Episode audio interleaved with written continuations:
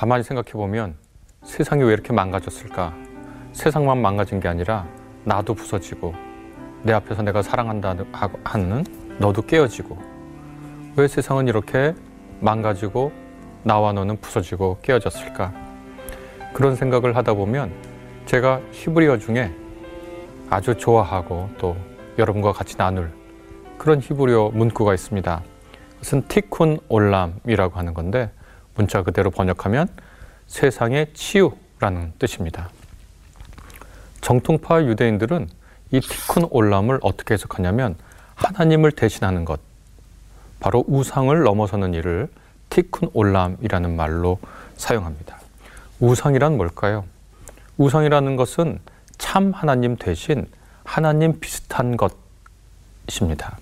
생명 대신에 생명 비슷한 것, 사랑 대신에 사랑 비슷한 것, 자유 대신에 자유 비슷한 것, 진리 대신에 진리 비슷한 것, 평화 대신에 평화 대, 비슷한 것, 이런 하나님이 아니라 하나님 비슷한 것. 그래서 그것이 우리에게 생명을 주고 번영을 준다고 약속하는 것. 우리가 그 앞에 서면 마음이 흔들리고 유혹받는 것. 그것이 우상이라고 할 수 있겠죠. 그리고 이 우상이 주는 매력은 상당해서 우리가 자칫하면 그것이 정말 우리에게 생명과 번영을 주는 것이라고 착각하죠.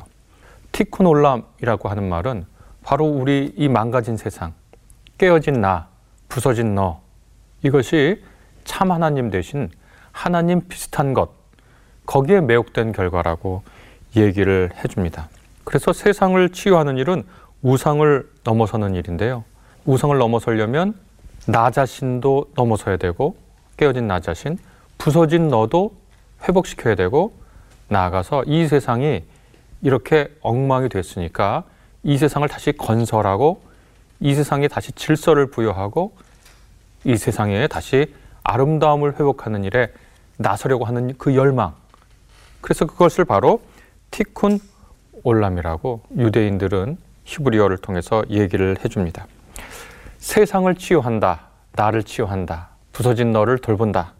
굉장히 어려운 일이고 과연 내가 할 수 있을까? 나 같은 소시민이 내가 특별한 재능도 없고 학식도 있지 않고 내 삶을 살기 바쁜데 그런 일을 어떻게 할 수 있을까? 그런 질문을 우리가 솔직하게 우리 스스로에게 물어보죠. 가끔 교회에서 우리에게 거대한 사명을 얘기하죠. 우리가 이 세상을 구원할 사람들이다. 하나님의 말씀을 선포하고 하나님 나라를 세워야 할 사람들이다. 라고 말하고 거기에 우리가 믿음으로 아멘이라고 화답하지만 실상 집에 돌아와 가만히 앉아 있으면 우리 집안도 아니 나 자신도 감당하기 힘든 우리 스스로를 발견하지 않습니까? 그때 저는 아, 한 그림을 여러분과 같이 나눠 보고자 합니다.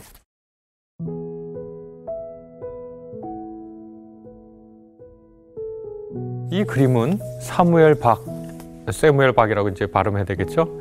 이분이 그린 그림인데 박씨지만 우리나라 분이 아니라 리투아니아계 유대인이었습니다.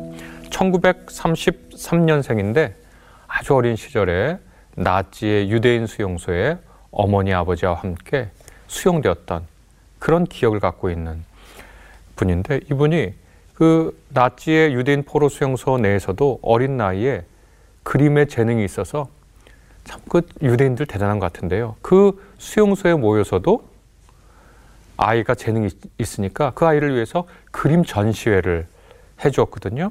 이 세무엘 박은 바로 그런 그림 전시를 했던 사람인데 그 어렸을 때 그 쇼와라고 하는 유대인에게 닥친 그 재앙을 아주 깊은 깊은 트라우마로 갖고 있어서 이것을 극복해내는 그림을 평생 그린 분입니다.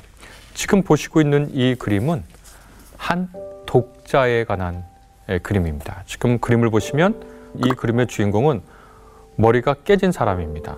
붕대를 감고 있죠. 그리고 머리가 빡빡 깎인 채 있습니다.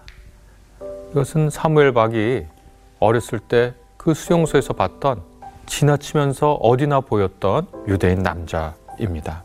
그의 머리의 대부분은 그려진 화면 왼편과 그의 왼쪽 귀가 있는 화면 오른편은 구겨지고 찢겼어요. 그러니까 이렇게 접었던 것을 이렇게 편 것 같은데 하도 오래 접어놨는지 부식이 됐는지는 모르겠지만 완전히 펴지지도 않았고 얼굴이 아래 보면 구겨졌던 부분이 구긴 부분이 갈라져 있기도 하죠. 그 둘은 제대로 봉합되어 있지 않습니다. 이것은 이 독자, 이 그림의 주인공이 처한 처지를 암시하죠. 정말 어떨 때 우리가 보면 우리 스스로 보면 제대로 우리 얼굴이 펴지지도 못한 채 있는 것 같이 보이고 내 마음속에 구겨졌던 부분이 찢겨서 너덜너덜 해진 것처럼 느껴지잖아요. 참 예술가들은 우리 마음에 있는 그 트라우마를 아주 잘 표현하는 것 같습니다. 거의 힘을 잃은 듯한 이 독자는 제대로 고개를 들지조차 못합니다. 그러나 이 독자가 가만히 있는 것이 아니라 주위의 도움을 받는데요. 화면 왼쪽에 있는 천사가 독자의 얼굴이 그려진 천을 펼쳐냅니다. 하나님의 천사가 하는 일이 뭐냐면 구겨지고 망가지고 또 접힌 이 독자의 얼굴을 마치 그림처럼 이렇게 간신히 펴내고 있는데 그 천사는 어느 여느 서양화의 천사처럼 위엄, 장엄, 장관을 이뤄내는 그런 모습이 아니라 천사 자체도 아주 힘들, 힘든 일을 겪은 것처럼 보입니다. 천사의 오른쪽 날개는 중간이 부러진 듯 틈이 크게 벌어져 있고 간신히 붙어 있습니다. 왼쪽 날개 역시 마찬가지죠. 천사는 망을 보는 듯이 밖을 눈을 가까스로 뜨고 보고 있죠. 왼편의 천사를 오른편에 있는 한 인물이 거울을 비친 듯 있는데 한 여인입니다. 이 여인은 붉은 계통의 천을 끌어당겨 독자의 몸을 덮어줍니다. 그러니까 이제 겨우 생존할 자기 얼굴을 제대로 못 펴는 한 사람의 얼굴을 천사가 펴주고 한 여인은 천을 끌어당겨서 추위에 떨고 있을 이 독자의 몸을 덮어주죠. 천사가 독자의 머리를 들어 올린다면 여인은 독자의 몸을 보살펴 주는데요. 이 여인 역시 뭐 단테, 베아트리체 같이 이상화된 아름다운 모습을 갖고 있는 여인이 아니라 아마도 유대인 수용소에서 흔히 봤던 늘 일상의 고통 속에 노출되어 있던 한 유대인 여성 같습니다. 책을 받쳐든 오른손은 푸른 계통의 아주 창백한 손입니다. 이것은 시체의 손이라고 불러도 아, 무방할 정도로 창백하고 푸른기가 나는 손이죠. 책을 받치는 다른 손은 분명히 왼손이지만 그 손은 오른손의 주인과 다릅니다. 아마 그림에서 유일하게 건강한 빛이 도는 손인 것 같아요. 그 왼손이 바로 낮은 자세로 앉아서 책을 받쳐주고 있습니다. 저는 이걸 볼 때 이 그림의 주인공인 한 독자가 책을 읽는 사람이 책을 읽는다는 것이 이렇게 이루어지는 것 같아요. 상처 입은 천사가 펴준 얼굴, 하루하루가 힘겨운 여인이 덮어주는 그 천에 거의 시체에 다름없는 손이 잡고 있는 책, 그리고 누군가가 받쳐주는 그 손, 그것이 모두 모여서 이 독자는 책을 읽고 있습니다. 만약 우리 보고 이런 사람을 어떻게 도와줄까라고 물으면 이 사람 앞에 진수성찬을 차려놓을 생각을 할 수 있겠죠. 그런데 사무엘 박은 인간으로서의 품위를 거의 잃고 생존의 위협을 받고 있는 이 사람에게 책을 펼쳐 보여줍니다. 며칠 굶은 듯한 마른 얼굴에 힘들게 뜬 눈이지만 그는 다른 사람들 모두와 함께 다른 사람들의 도움을 받아서 책을 읽으려고 합니다. 책을 읽는 것이 무엇이 그렇게 큰 일이라고 이 모든 사람이 다 힘을 모아서 밥을 먹는 것이 아니라 책을 읽으라고 하는 것일까요? 아마 유대인 포로가 유대인 수용소에서 읽는 책이라고 하면 성경을 뜻할 수 있을 겁니다. 무슨 장면을 펴서 읽을까요? 보이지 않지만 저는 몇몇 성경 구절들을 생각해 봤습니다. 아마 이사야서 40장 1절부터 있는 구절인지도 모르겠습니다. 이렇게 시작하죠. 너희는 위로하여라. 나의 백성을 위로하여라. 예루살렘 주민을 격려하고 그들에게 일러주어라. 이제 복역의 기간이 끝나고 죄에 대한 형벌도 다 받고 지은 죄에 비하여 갑절의 벌을 주님에게서 받았다고 외쳐라. 이 이사야서 40장의 구절을 펴놓고 자기가 남은 모든 힘을 모아서 위로와 회복의 메시지를 읽는 듯도 합니다. 그리고 어, 주님께서 이사야 선지자를 통해서 하신 이 말씀을 읽고 힘을 얻으려고 하는지도 모르겠습니다. 내가 무엇을 무엇이라고 외쳐야 합니까? 라고 하는 대답에 하나님께서 이렇게 말씀하십니다. 모든 육체는 풀이요 그의 모든 아름다움은 들의 꽃과 같을 뿐이다. 풀은 마르고 꽃은 시드나 우리 하나님의 말씀은 영원히 서 있다. 이것은 정말 티쿠놀람이죠. 하나님 비슷한 모든 것을 뒤로 하고 하나님의 말씀, 하나님의 뜻, 그것을 앞서 우리 삶에 주장하고 바로 거기로부터 우리가 인간됨을 회복하고 바로 거기로부터 부서진 나, 깨어진 너, 망가진 세상에 치유의 첫 걸음이 있다고 얘기해 주는 것 같습니다. 또 이 그림은 신약에서 마태복음서 4장에 있는 예수님이 시험 받으시던 장면을 떠오르게 합니다. 그때 악마가 예수께 나와서 그렇게 줄였으니까 이 돌로 떡을 만들어 먹어라, 빵을 만들어 먹어라 라고 얘기하는데 예수께서는 어떻게 대답하시냐면 사람이 빵만으로 사는 것이 아니라 하나님의 입에서 나오는 모든 말씀으로 산다. 이렇게 답하시잖아요. 빵이, 그때 빵은 우상은 아니지만 빵이 정말 중요해 라고 말하는 순간 우리의 마음은 하나님 비슷한 것, 다시 말해서 우상에게 우리의 마음을 뺏기는 것일 수도 있습니다. 그래서 그 순간에도 예수님은 인간을 인간답게 하는 것이 무엇인지를 우리에게 기억하라고 얘기해 주시죠. 그래서 저는 이 그림의 제목이 책 읽기이지만 티쿠놀람이라고 하는 제가 아까 말씀드렸던 그것을 붙이고 싶습니다. 세상의 회복, 나와 너의 회복은 어디로부터 일어나는가? 그것은 우리가 모든 힘을 다해서 우상, 하나님 비슷한 것을 멀리하고 우리에게 번영과 생존을 약속하는 그 우상의 본질을 깨닫고 남은 인간된 모든 힘을 모아서 하나님 말씀 앞에 서는 일이죠. 저는 세상을 치유하고 회복하고 우리 자신이 회복되고 너와의 관계가 회복되는 그 일이 결코 나 자신을 돌보는 일하고 떨어져 있다고 생각하지 않습니다.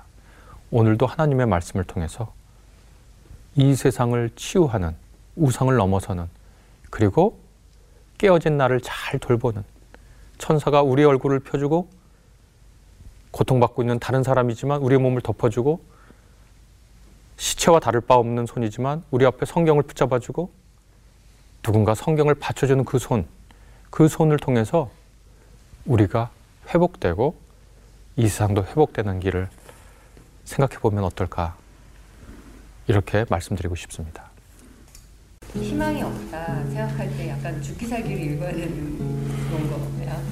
음, 그러니까 죽기 살기를 읽어야 된다. 그 말은 음, 뭐랄까 처절히 거기에 매달리고 뭐 거기로 그 성경을 읽는 것을 통해서 내 어려운 상황에 직접적인 답을 주기를 원하는 그런 얘기라면 이 사무엘 박의 그 책 읽기는 그것을 의도하는 건 아닙니다.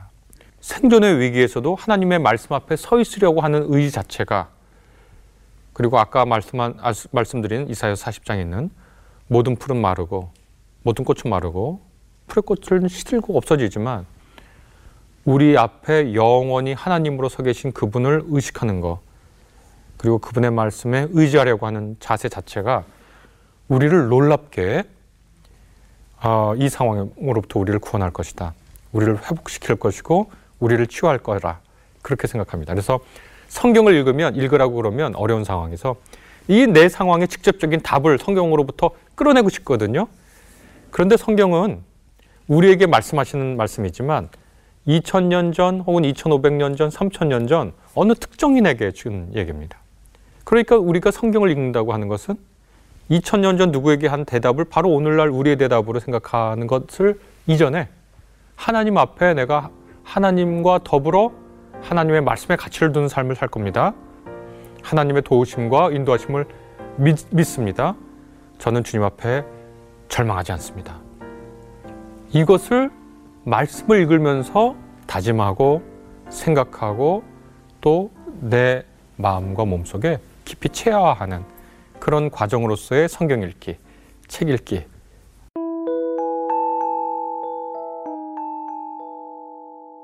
우리가 고통에 있을 때 아, 많은 분들이 시편을 읽어요.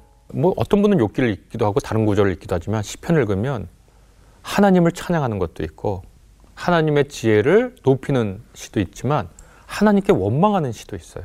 하나님께 따지는 시도 있고 하나님께 따진다고 할 때 어떤 해결책이 주어지는 건 아니에요. 그런데 중요한 건 뭐냐면 하나님께 따진다는 거예요.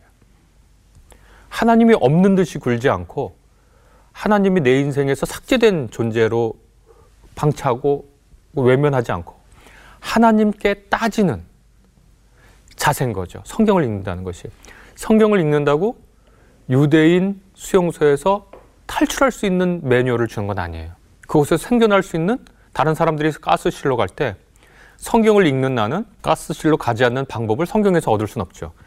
그러나 하나님과 더불어 하나님께 따지고 하나님께 항의하면서 하나님과 더불어 있을 수는 있죠. 바로 거기로부터 우리의 회복의 시작이 이루어진다는 뜻으로 성경 읽기거든요. 아, 그러니까 우리가 조급한 마음에 이 상황을 벗어날 수 있는 해법이 나와 있을 거라고 기대하고 성경의 특정 본문을 자꾸 내 상황에 맞춰가지고 읽고 싶어 하는 유혹이 생깁니다. 근데 성경은 그렇게 읽는 게 아닙니다. 성경을 읽는다는 건 내가 하나님과 함께 하겠다. 항의를 하더라도 그분에게 하겠다. 원망을 하더라도 그분에게 하겠다. 내 인생을 탓하더라도 하나님께 탓하겠다. 욥이 그렇게 했죠. 하나님 도대체 이게 나한테 무슨 일입니까? 그것이 성경 읽기입니다. 다시 말해서 성경 읽기는 어떤 상황 속에서도 거짓 생존과 번영을 약속하는 우상이 아니라 하나님과 더불어 있고자 하는 노력이거든요. 줄인 예수께서 40일 금식하고 줄인 예수께서 빵을 먹어라.